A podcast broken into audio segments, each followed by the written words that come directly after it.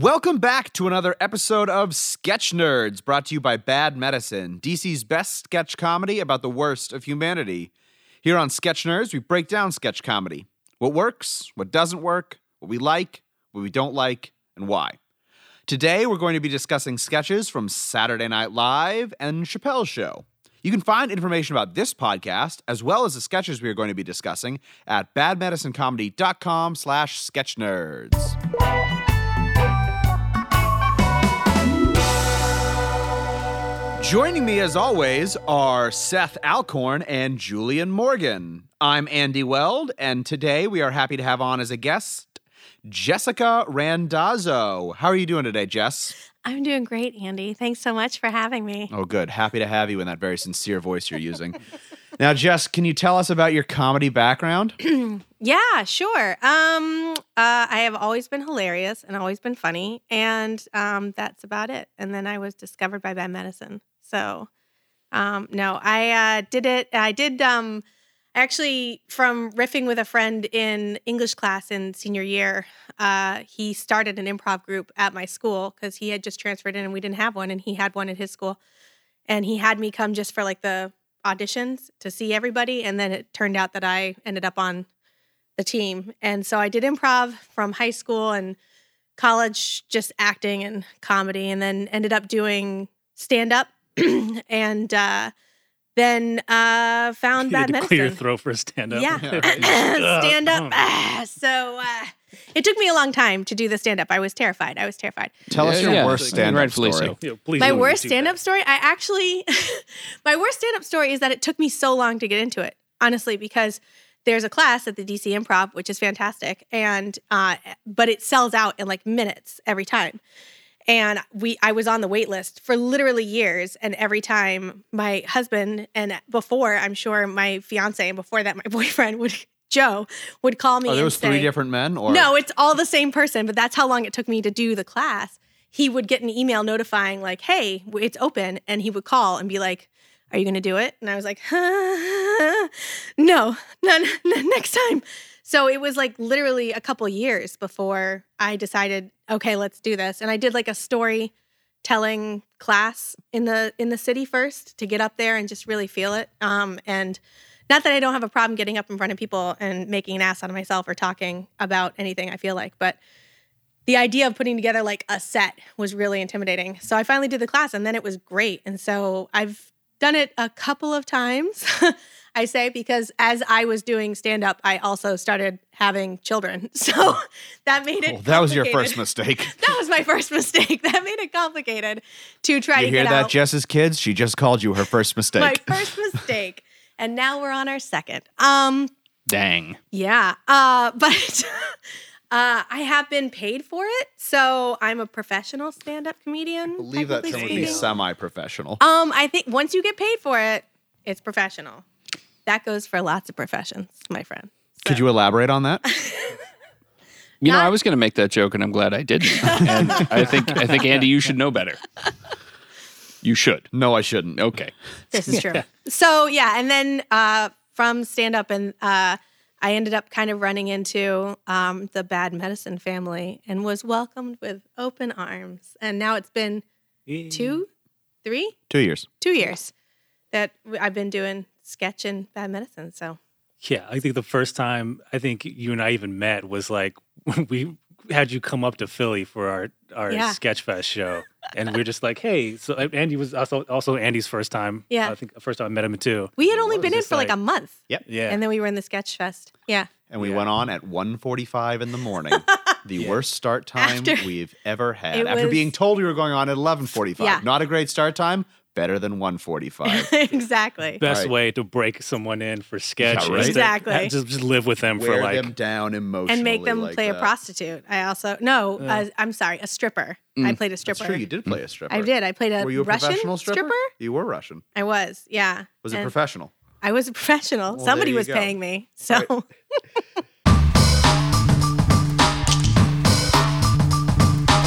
Jess, can you uh, introduce this this first sketch that you brought us today? sure. This is uh, from Saturday Night Live. Um, from uh, season 14, October 1988, my friends, classic. out of the vault. Um, it's a commercial, and uh, a bank representative played by Jim Downey, who is rarely seen uh, on screen, promotes First Citywide Change Bank. And two clients, Nora Dunn and Phil Hartman, tell personal stories of how the business gave them different types of change. And this is actually the second in the in in this episode. There was like two sets of commercials bookending the the episode, right? And my favorite part is actually the second of it. So it's First Citywide Change Bank two. All right, I think we have a clip. I have had people come in with wrinkled $10 bills who want new crisp bills to put in birthday cards. And we can handle special requests like that, usually the same day. I just returned from a business trip to London, and all the cash I had was a five pound note. Citywide wasn't able to convert it to dollars, but they did give me four guineas, two crowns, four shillings, and ten pence. All the time, our customers ask us, How do you make money doing this? The answer is simple volume. All right, Jess, what do you like about that sketch? Why did you bring it to us today? Sounds so accusatory there. It's the like, first question I ask you- everybody. What like a did you like a do? cat who like brought in like a half dead rabbit to your feet and was like, "Look what I did." And We can get like, into my "Really?" personal feelings on this sketch later. Let's start with your personal feelings on it. this sketch is I just I mean I I remember seeing this episode. Um, Tom Hanks hosted, and I remember seeing this episode like probably it's got to be in the '90s that I saw it when Comedy Central was just playing like reruns of Saturday Night Live all the time, and uh, I just like okay, sorry. I feel that this is a real turning point. I feel like a lot of the commercial parodies that uh, Saturday Night Live did in the past for 14 years prior, basically, were really cheesy and like over the top and, you know, like, you know, but how? Tell me more. And, you know, and which was a lot of the commercials at the time, anyways. And so I don't know if it was partly due to whatever was happening in the news in 1988, but, um, and society changing as well, or the writers just becoming kind of a little more subdued and older, who knows? But it's a turning point, I think, and um, that it's a real commercial. And and and in in researching kind of the behind the scenes of all this, there's definitely a lot out there that says like, you know, you could see this on TV and have thought that it was an actual commercial. You know, like it wasn't.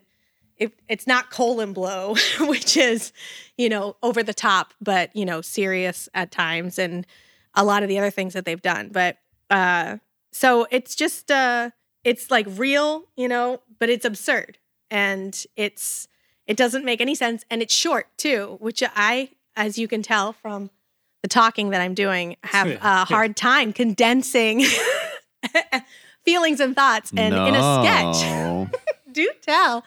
Um, in sketch, like it's only a minute long, and so is the first one. They're like a minute and a minute twenty-two, and um, it just gets the point across really well. And it it, but it acts like a real commercial. Like Nora Dunn's character, like that was a that's a real thing that like marketers of that time would have put on a woman that like she just needs to feel safe and secure. That this is just that was a really good feeling. I have to tell you, like that kind of thing. She was almost real. whispering it too. Like Huh? she was almost she was almost whispering it too. I was Yeah. just I thought was so weird. yeah like like that's that's all she needed in life was to have like i gotta tell you that's a really good feeling when there's like a safety and security you know and and phil hartman's character coming back with this change from london from england. And what i love too is i'm pretty sure that england had already like in 1988 nobody's using guineas anymore. You know what i mean? Oh, I believe two of the coins he mentioned are were no longer. Yeah, are no longer circulation in circulation. uh, it just makes it sound like it's from like it's just they were able to give me and the coins were ridiculous. Um and the the best line of all of course is the you know people ask us how we do it. And the answer is simple. Volume like it doesn't there's there's it's absurd because there's no but it's a great button and it's a great Yeah. and it's as andy rolls his eyes at me across the room Don't give away the secrets of what's happening. No, I think I honestly think that it was it was a it's a transition piece. I think it it's part of like sketch comedy history. Like it's it's like in the evolution of man picture. It's one of those it's one of those sketches that starts to transform and change a little bit because I just Change, you say? change bank of change change bank um and i always called it bank of change um in my head um but it is citywide change bank Seth, um, are there punchlines in this sketch, or is it more of an atmospheric feeling uh, that communicates the humor? I think there are punchlines. Okay. Um, I, I think the atmosphere is is an integral part or integral part, depending on how you want to pronounce that word, um, of the sketch. I don't think it would work if there was even the slightest bit of acknowledgement by the actors in the scene that this is absurd. Uh, but I think everybody's pretty much completely deadpan delivery uh, sells it. And I think the punchlines, honestly, for me, are uh, Phil Hartman's list of the change, and uh, as Jess has pointed out, um, volume. You know, it's. It, I will say this: it is not a traditional sketch. It's, it's good that it's only about a minute 22, uh, which is keeping it into sort of maybe longish commercial length, but still commercial length. You know, it is sort of its own setup and punchline at the same time. If that makes any kind of sense. No, I, I, I think it does. And, and and Julian, when you're you know as a writer, when you're approaching a sketch that relies heavily on atmospheric elements, what's your writing process like? You, do you ever sit there and think, is this actually funny or not, or am I just imagining how it would be funny? Like, how do you how do you get over that hump? And, and this applies to any sketch really, but especially a sketch where there are punchlines, as as as Seth and Jess have pointed out, but a lot of it does come into capturing the atmosphere of what's being parodied. First of all, what you have to do is just write what you think is funny. That's, I mean, that's all you can do, really. But like when you get into that kind of situation, you have to lean harder into your idea, which is what the what the sketch does. It, they, they could have easily gone into really like really weird or even more even more specific beats, you know. But like I feel like the uh, so it's it's a change. It's a bank that only makes change, right? So they they could have gone into a number of different ways, but I just the my favorite joke, and it's actually kind of off game a little bit, is um where uh, I can't remember the guy's name, but he's like the, the he's like the Jim bank manager. Downey. Jim, yeah, Jim Yeah. Downey. Yeah, yeah. Um, he he comes in. He says, um, "People give me uh, crumpled up ten dollar bills, and and they want the crisp ten dollar bills for their birthday cards." And that's like we that. can do that for them Yeah, we can do that for them. Almost same day. Like, like, that's that, that's so funny, so funny. But it's it's not. It, he's not making change though. So that's why I was kind of like, it's my favorite line of the sketch. But I I would have been like, uh, can he just make change? Like like give him like crisp one dollar bills or something like that. You know, I don't know. Well, I think I think that's why it takes him a little while to accommodate that. Like that was the the, No, the oh, yeah, the outside impression of I the realm of that. It's like normal and- and we, we can do that for them. We can we we're we're able to do that for them. Oh yeah, like yeah. It's, it's like a special request, but Yeah. they can do it. Yeah, okay, Exactly. no, that makes sense. Yeah, but yeah, I just like for for those kinds of sketches, especially really deadpan sketches, you have to really lean hard into your idea, and so just like making it three talking heads, make it really simple, and just just tell the audience what the idea is, and just play it out. yeah and i i love how the i mean the three of them don't they all have characters but they're not and they're in it committed but they're not over the top. Like nobody is going like you said like absurd or acknowledging how silly it is or anything.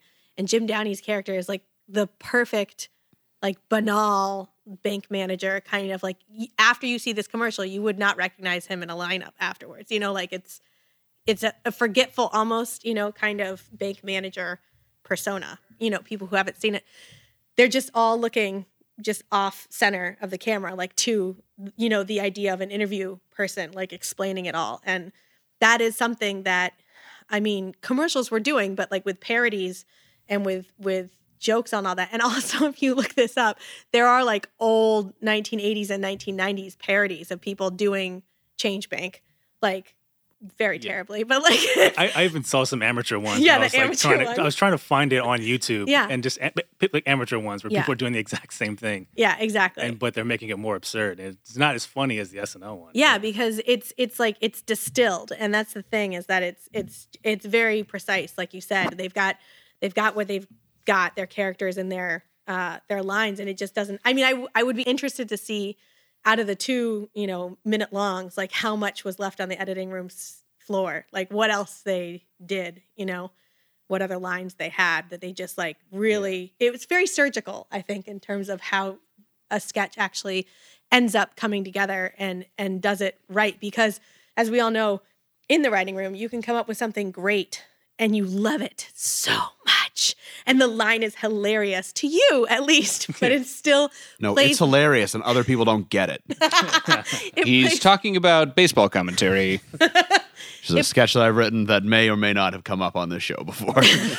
it plays really well in the room. It, it's great, but then when you start performing it and you start rehearsing it, it's like that one's got to come out because it just doesn't jive with everything else, even though it's fantastic. Like Dr. Batman's arch enemy, him just leaving the sketch completely out of Dr. Batman. What's Dr. Batman? Oh, Dr. Batman, what? It's a sketch that I wrote actually. So Um, you're you're comparing this sketch I from am- Saturday Night I am Live to a sketch that you've produced? Dr. Batman to Citywide Change Bank. Two, not the first one, two. Two. Um, no, but I'm saying like it was like something I loved so much was in there, but when we all got around and like started, it didn't it didn't fit, even though it was like a really funny button or punchline or whatever, it didn't fit. And the idea that this comes together, this sketch comes together, this, this commercial, so I mean it is small and condensed and surgical, and I admire that. I think there's a lot of me that Yeah. admires editing because I don't apparently understand it in the vocal sense.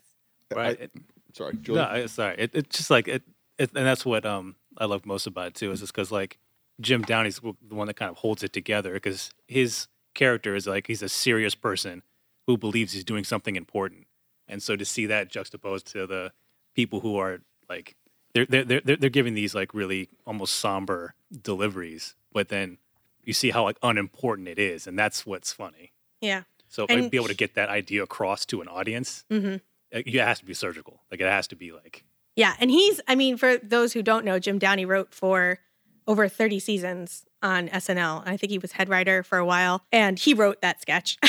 That's one of his. And he also, uh, for people who don't know, played the principal in Billy Madison, um, who gives the the great monologue about your uh, what you just said was dumb. I award you no points, and may God have mercy on your soul. So everybody in this room was dumber for having heard it because apparently, I just have to say this because it's great.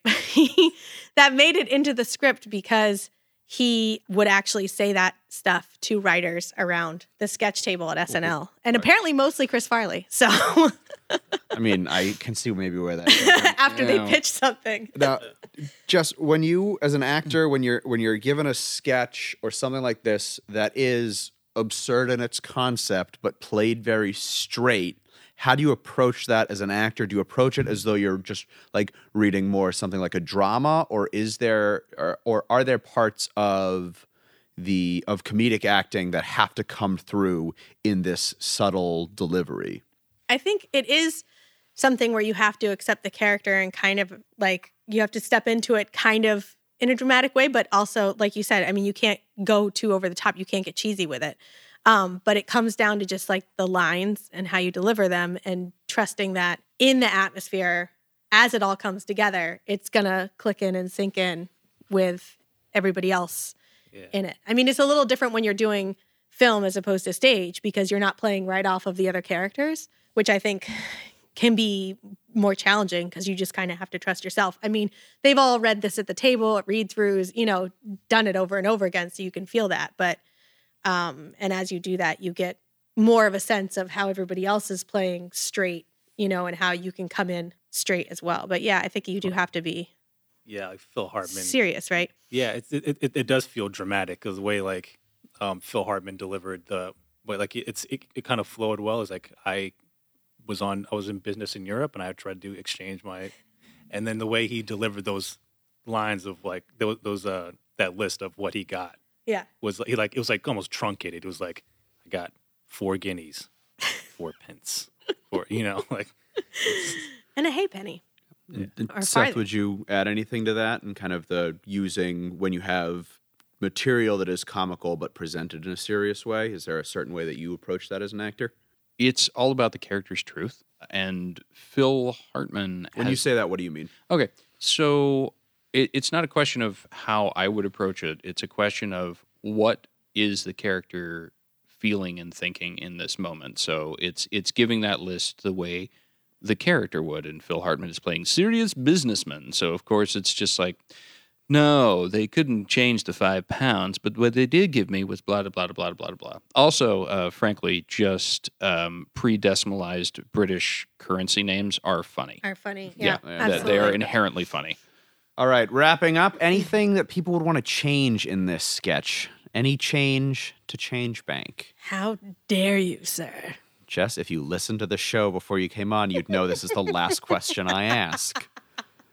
There's a system here. I don't here. know if you were paying attention to my comedy background, but if you were, then you would tally at least one toddler and a pregnant situation happening over here. So you talked for a long time. a long time. A Jess long time. Randazzo and the pregnant situation. That's what Jess would change. Seth, what would you change about this sketch? Um, i- do you know? I actually, I, I don't think I would. It's, it's, it's so tight that I don't think I'd take Yeah. anything out. I don't think I'd add anything else, and I, I don't think you need like more people coming in with bizarre coin names. So I, I would just leave it as it is. Julian, is there any space for a visual gag in here?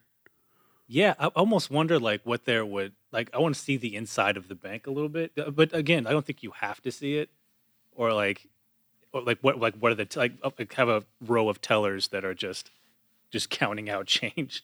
Like I, I don't know, it doesn't need it. Like like Seth said, it's super tight. And you know, this sketch, it, it, it wasn't for me. It, it's just not. I just find I, I found it a little flat myself. Sad Uh, sack well, of a and that's man, fair. no. I'm a sad, sad Just- man. Um, no, and I get, I do see, I understand how. I mean, it's it's dry, and a lot of the stuff, some of that stuff in in the in the '80s and early '90s and stuff. I mean, it's all it's also different. Like I like, uh, you know, we were kind of discussing before the podcast that I grew up with this sketch. You know what I mean? Like I was probably 11 the first time I saw it. And at that point, I recognized its comic genius. I'm just saying, I was 11. So funny forever, really. But, but for seeing it for the first time, you know what I mean? Like now in 2018 and not having, it was still like culturally significant at that point. Like those were still commercials that were like on like that. Now those are blase commercials. Nobody's doing anything like that now. You know what I mean? So I understand how a younger person might not. no, just I I get your point and everything, but it's great.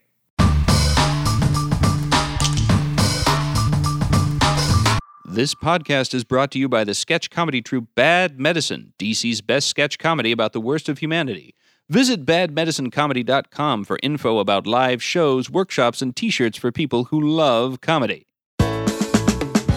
All right, the second sketch we have for us tonight comes to us from Julian. Julian, tell us about this sketch. It's from the Chappelle Show. Yeah, uh, this it's from Chappelle show. I brought another one. Um, it's it's the Wayne Brady episode. That's the a night out with Wayne with Wayne Brady, and uh, it's one of the most memorable memorable sketches from Chappelle show. comes in season two. Uh, the episode is uh is, actually the only time where the show kind of apologizes, because they go. I mean, they go great lengths to make fun of everyone, but this show kind of like uh, references itself in this in this episode. Uh, it stems from a joke made by comedian Paul Mooney. If you don't know who Paul Mooney is, he uh, he used to write for uh, used to write jokes for Richard Pryor. Uh, he's one of my favorite comedians because he's just so raw and honest, but in a really uh, smart and kind of uh, unusual way. So he he makes a he, he has this bit on one of the episodes called Negrodamus, um, and he famously says, uh, "White people love Wayne Brady because he makes Bryant Gumbel look like Malcolm X." Such a Uh, good it's line. such a great show. It's so it's so funny. And his delivery of it too is so good.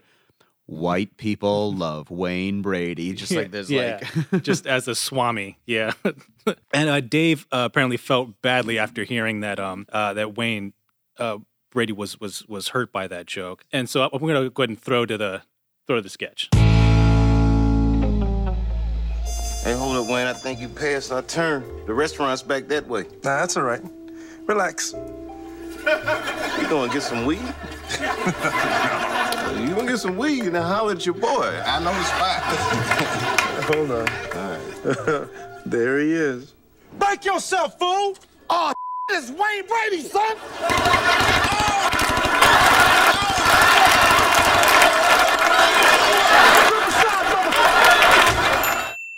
All right. Um. So uh, this this episode uh it, it does two things. There's two things at play here because the entire episode is for Wayne Brady.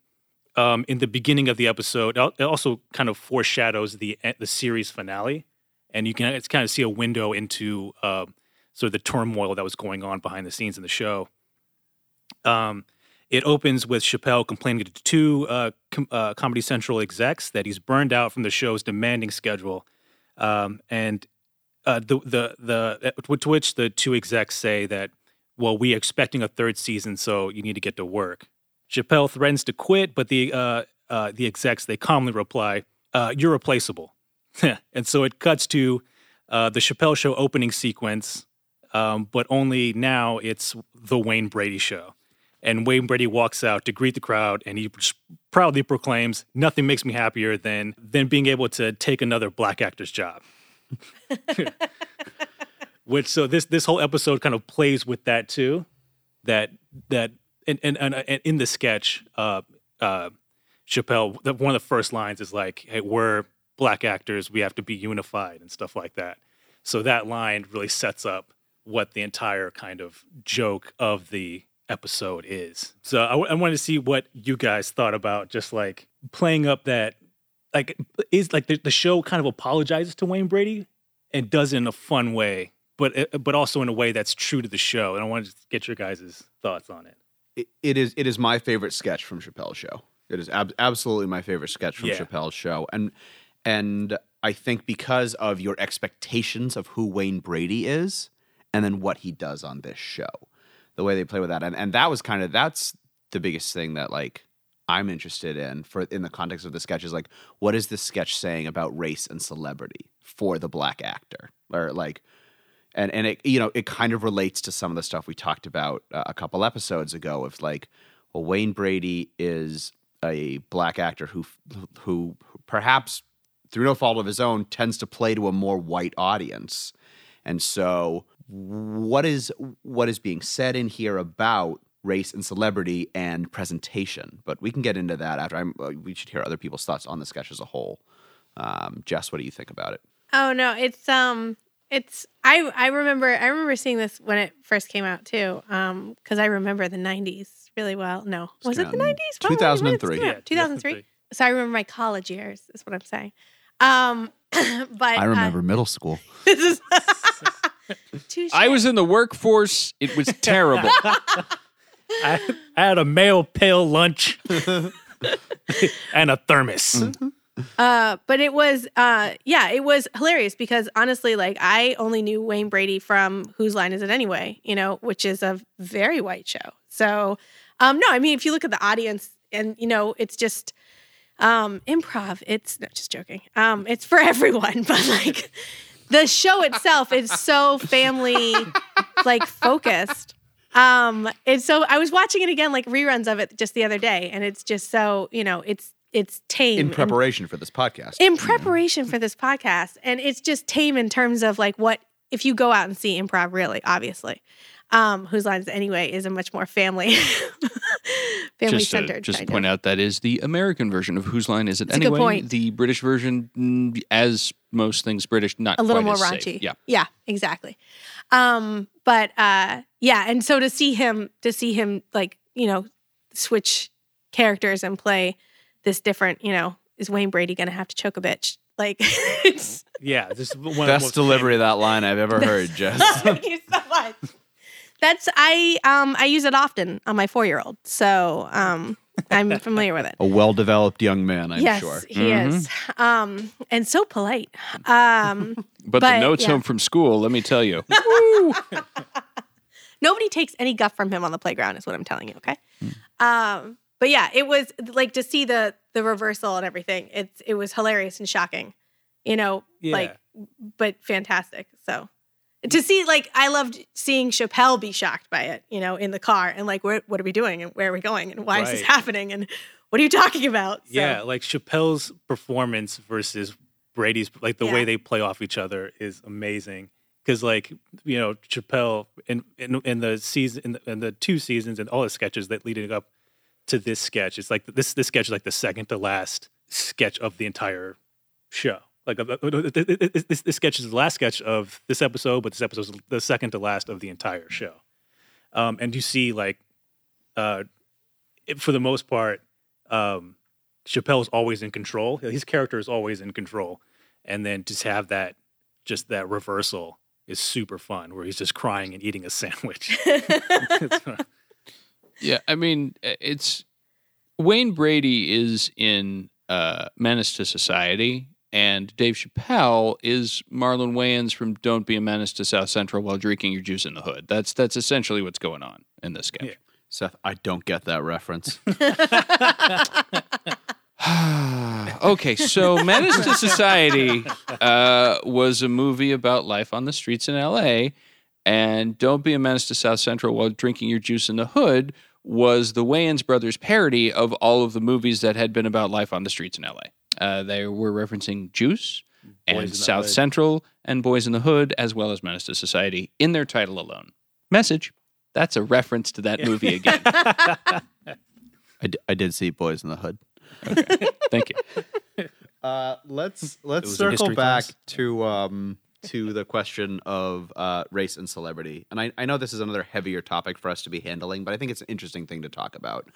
How does our expectations of who Wayne Brady is play into the humor of this sketch, and how does that have to do with his race and the uh, how black actors are presented in television and in movies. Julian, yeah, um, it, it sets. Thanks, I had to pick someone. Julian's ethnic corner. We're drawing a hard line. You're you're just talking first. The rest of us will talk too. We might not be, be as explicit in our terminology as you were a couple of episodes ago, but uh, We're gonna, we're gonna have to put a little music cue in for Julian's ethnic corner. Yeah, could it be like sixty minutes? The sixty minutes, but like over like no, some because like we're hardcore rap, like hard. yeah, it's ex- exactly no because Don't we're, lean into it, Julian. because we're well-meaning but ultimately racist white people. It will be "Cop Killer" by Ice T.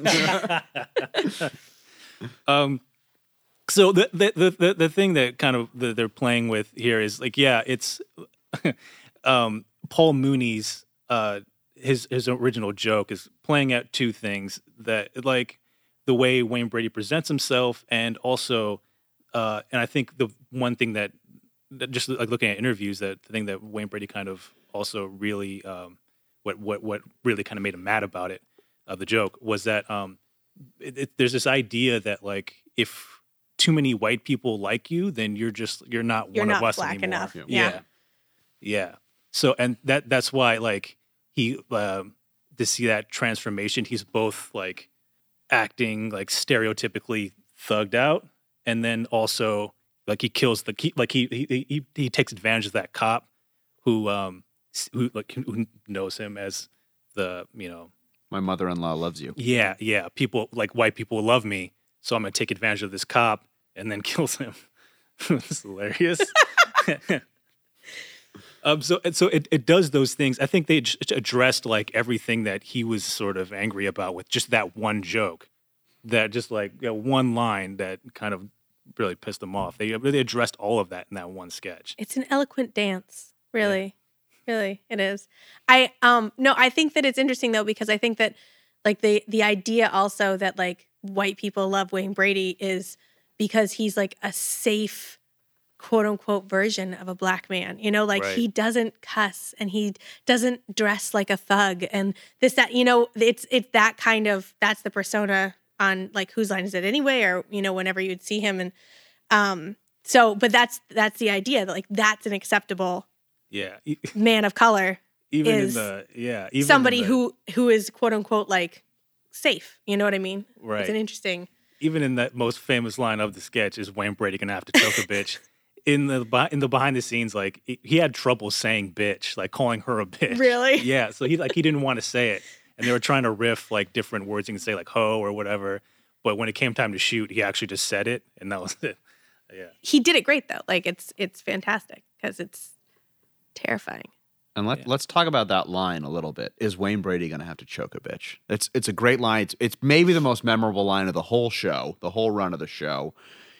People like it's very very commonly quoted as just said. She says it to in her my four kitchen year to old. my four year old all the time Um, Yeah, even Wayne Brady says, "I know when they're doing reruns of that because I'll just get a bunch of tweets." Oh yeah, yeah. I saw that. I saw that.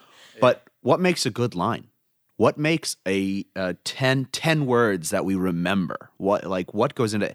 Is it that it's Wayne Brady? Say, is that the the thing we were just saying about the expectations of Wayne Brady? Is it something about you know and the way it ends on bitch in such a hard way? What makes a great memorable line?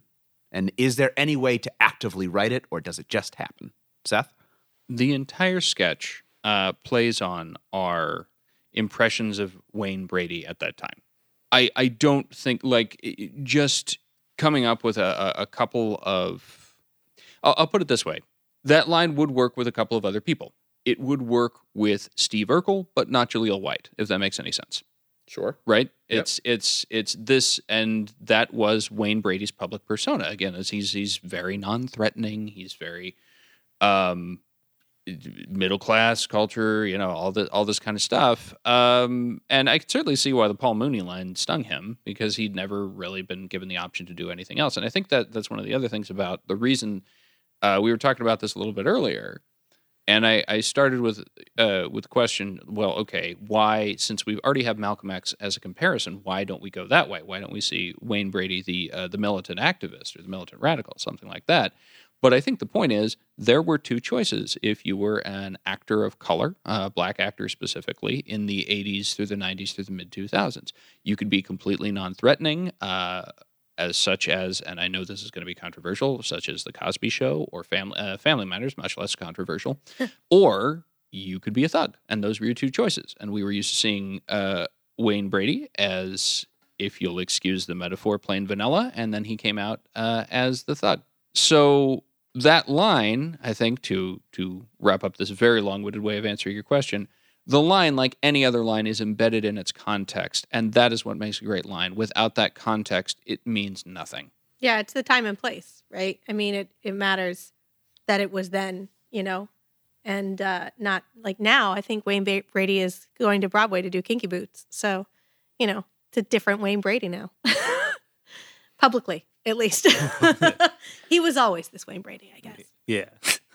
no, I think what makes this joke work, because where the placement is of it, because it's the second beat, and in the first beat is the drive by, which is super funny. Which is the other great line. Oh shit, it's Wayne Brady. Yeah. Yeah. Oh shit, it's Wayne Brady, son. Yeah. Oh, He's and, got street cred. We just don't know about it. and I love I love when Donnell Rawlings, the actor, says that dies. He like hangs from Yeah, his arm stays up in the air as he's dying. it just hangs from the wall. That's so funny. Um, but like, so that the the, the second time, uh, even though Wayne Brady just shouts, "It's Riverside, motherfucker," and then he peels off. Um, but like, I, I think the the this the second time when he says, "Is Wayne Brady gonna have to choke a bitch?" is like that's when he's like, he's like really, like, it's really verbalizing it. Now it's like, like this is like a kind of thing that. Like, like like the, the, the drive by was one thing, but it was like a, it was an action. Dave was like kind of okay with continuing writing, like that's but like after Wayne Brady, um, after Wayne Brady says, "I'm gonna, am I gonna have to choke a bitch?" He tells the one prostitute, "Like, run, bitch, get help!" You know, like Yeah. that, that, like that. So that's like the the first time it's like it, be- him verbalizing it makes it real. Can I also just say that if No. you're okay, I won't. No, No, if you uh, if you are not from Southern California or the LA area, the fact that he is repping Riverside is freaking hilarious. Why? Uh, because Riverside is an hour to an hour and a half outside LA. It is a a very very far uh, suburb of the city, and it's not generally somewhere you'd associate with uh, Wayne Brady uh, driving around being a gangbanger. Well, the, also, the Riverside line is also a reference, I think maybe, Mm-hmm. uh, and that could also be your the picture could be uh, it too. But it's from uh, Tupac says that in um, Juice. Right? Oh, Tupac. Yeah. All right. Is there anything that uh, anyone would change about this sketch? Do any differently, Julian? Um, so the the the sketch is formatted uh, like Training Day, you know, the movie with Denzel Mm-hmm. and um, Ethan Hawke, and so it it, it Nice it, little it, Ethan Hawke shout out in a big spot right there. we always forget about Ethan Hawke. So it, it, it tracks well. The the drive by was a ten, and then that that's the first beat. The second beat is uh, "Am I gonna choke a bitch?" That was also like a probably a nine. and then it goes to uh, Wayne Brady offering him like weed, but it turns out to be PCP, which, which is like which is exactly like um uh, Training Day. And so like to me that was kind of like a lull. I was like, uh, you have these really two great beats, and then the middle beat you kind of take a break, which I I, I think it, that works. And also you get to put put in the Paul Mooney line again to remind the audience why this is happening. Um, so it, it it takes a breather, but I feel like um maybe it'd have been like a little shorter. I'm not sure, because then the um the cop I think is the next Right. beat. Yeah, the cop is the next beat, and that takes like a little bit of setup. So like you're already in a break, you're already breathing, and then I don't know, like does it make it better when he just snaps the cop's neck and you're like, oh, we're at this, we're doing this again, you know?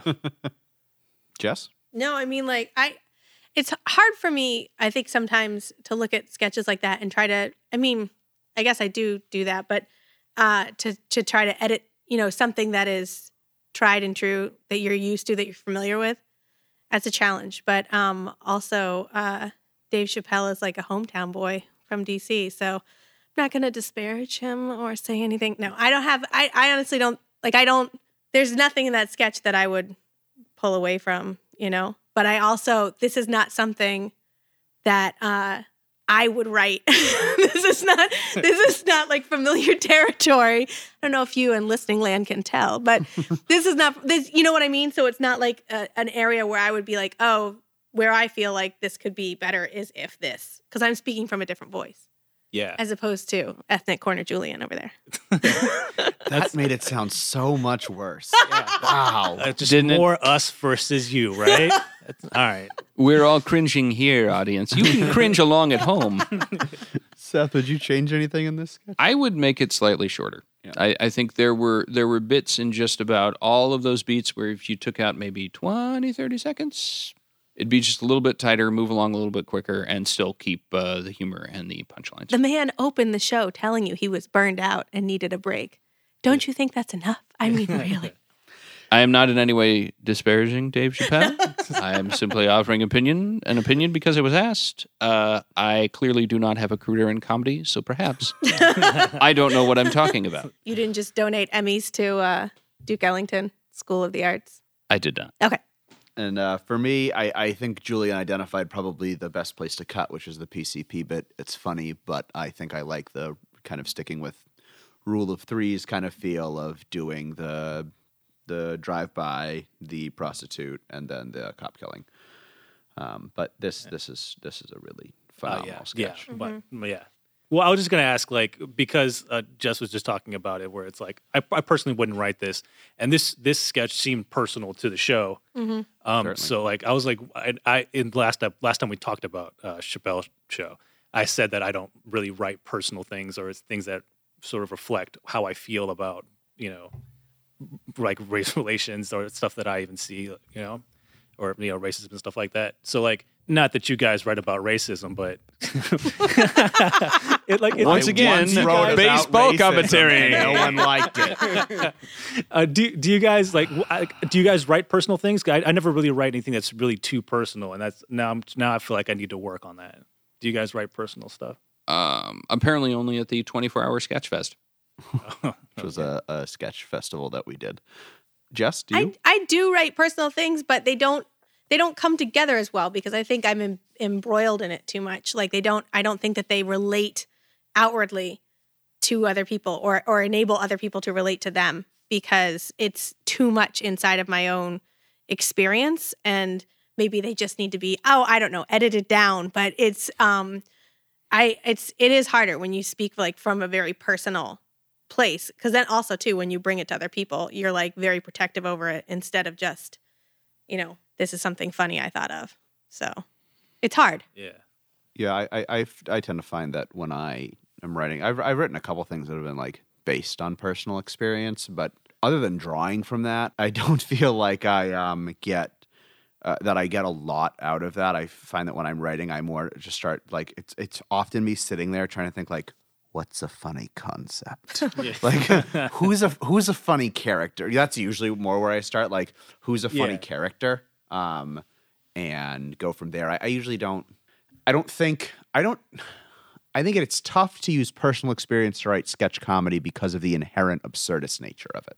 Yeah, yeah, sure. And I, I also I also just wonder like sometimes if like uh, I'm, I'm black and Mexican, and then also there's all these other social elements that I go through and that I see, and so like I'm like, am I going to reach these people? And is it funny enough, you know, to like to break that barrier between myself and audience? That's a good question.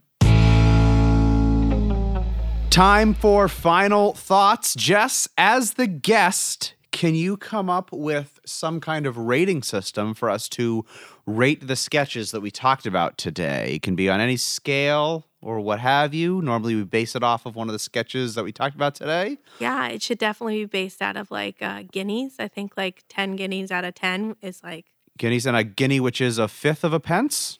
No, nobody knows because no. no. they don't use them anymore. So Uh, a guinea is a pound and a shilling, I think. Okay. There we go. and a shilling is Uh, a shilling is some fraction of a pound. don't tell my British mother that I don't know these. things. Uh, it might be 12 pence, but don't quote me on and that. this is why they changed. This is why they changed. But yes, 10 All out right. of 10 guineas. Justin, how, Surprisingly, you would you how you would give change change bank ten out of ten that? guineas? Bank? cool. I really ah I'm just such an emotionally pregnant person right now that I just love really pregnant. yes, really both really pregnant. and emotionally. two weeks away, kids. So really, really. Um, I I'm you know what? Like there's always room for growth and change. So I'm gonna give it nine out of ten guineas. Change bank. For its it's it's just historic impact, the everything that it has. Jim Downey, I just want to hug him. He's a genius. So that's all. Julian, how many guineas out of ten would you give uh, this sketch? Change bank. I will give it um, two guineas and one guinea pig. I don't think you've stuck with the rating system Yeah. once. um, Um, because I I thought it was funny after like watching it a few times, but um, it, it took me a while to get there. Uh, but I don't take anything away from it, hence the guinea pig. Nice. uh, I know. For me, One guinea. I was gonna say two. Half I a was guinea. gonna say two Mhm. guineas. Yeah. Yeah, uh-huh. probably probably uh, two guineas. Just doesn't work for me. Phil Hartman's voice uh, gives it two guineas for me. Phil Hartman. Seth, Uh, I'm going to give it uh, seven guineas, six shillings, a threepenny bit, a penny, and a halfpenny will do. And if you haven't got a halfpenny, well, God bless you. That's a damn scholar and a gentleman right there. y'all took my jokes. It's fine. Um, all right, and how about for uh, Chappelle's show? This sketch, uh, the Wayne Brady sketch. Seth, how many guineas would you give this sketch? Uh, as many as Wayne Brady received from his uh, string of prostitutes. It's a good number of guineas. Uh, Jess, how many guineas would you give? I it? feel like if I don't give it at least nine out of ten guineas, then I'm racist. Is that is that a possibility? So Yes. Social justice is working. I'm gonna go with uh, nine out of ten guineas. Reverse Yeah. racism. Yeah, I- reverse racism. I I uh, job, I would Jess. give it uh I'd give it nine out of ten as well. Um, like I said, it's my favorite Chappelle show sketch. As Julian pointed out, there are places where it could be a little little tighter. Uh, it's it's an awesome sketch. And Julian, how many guineas would you give this sketch? I'll give it a million guineas. Million. A million guineas. You sound like my four year old. But no, actually, I will give it. I will give it one guinea because I've guinea is also a racist term for Italians. so, Jess, sorry. It's new to me. It's a new one.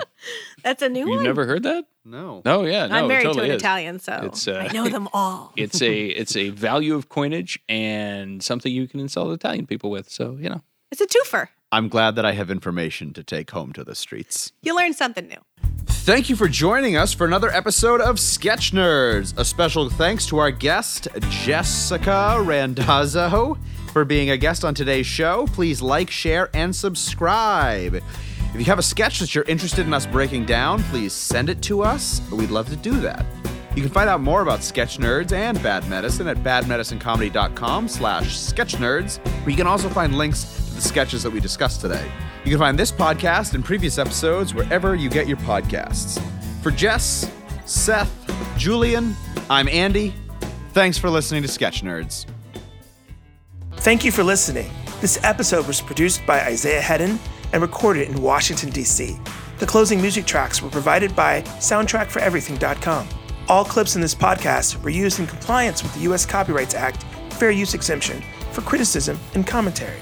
The Sketch Nerds podcast is brought to you by the sketch comedy group Bad Medicine, DC's best sketch comedy about the worst of humanity. For showtimes, videos, and funny t shirts, please visit badmedicinecomedy.com.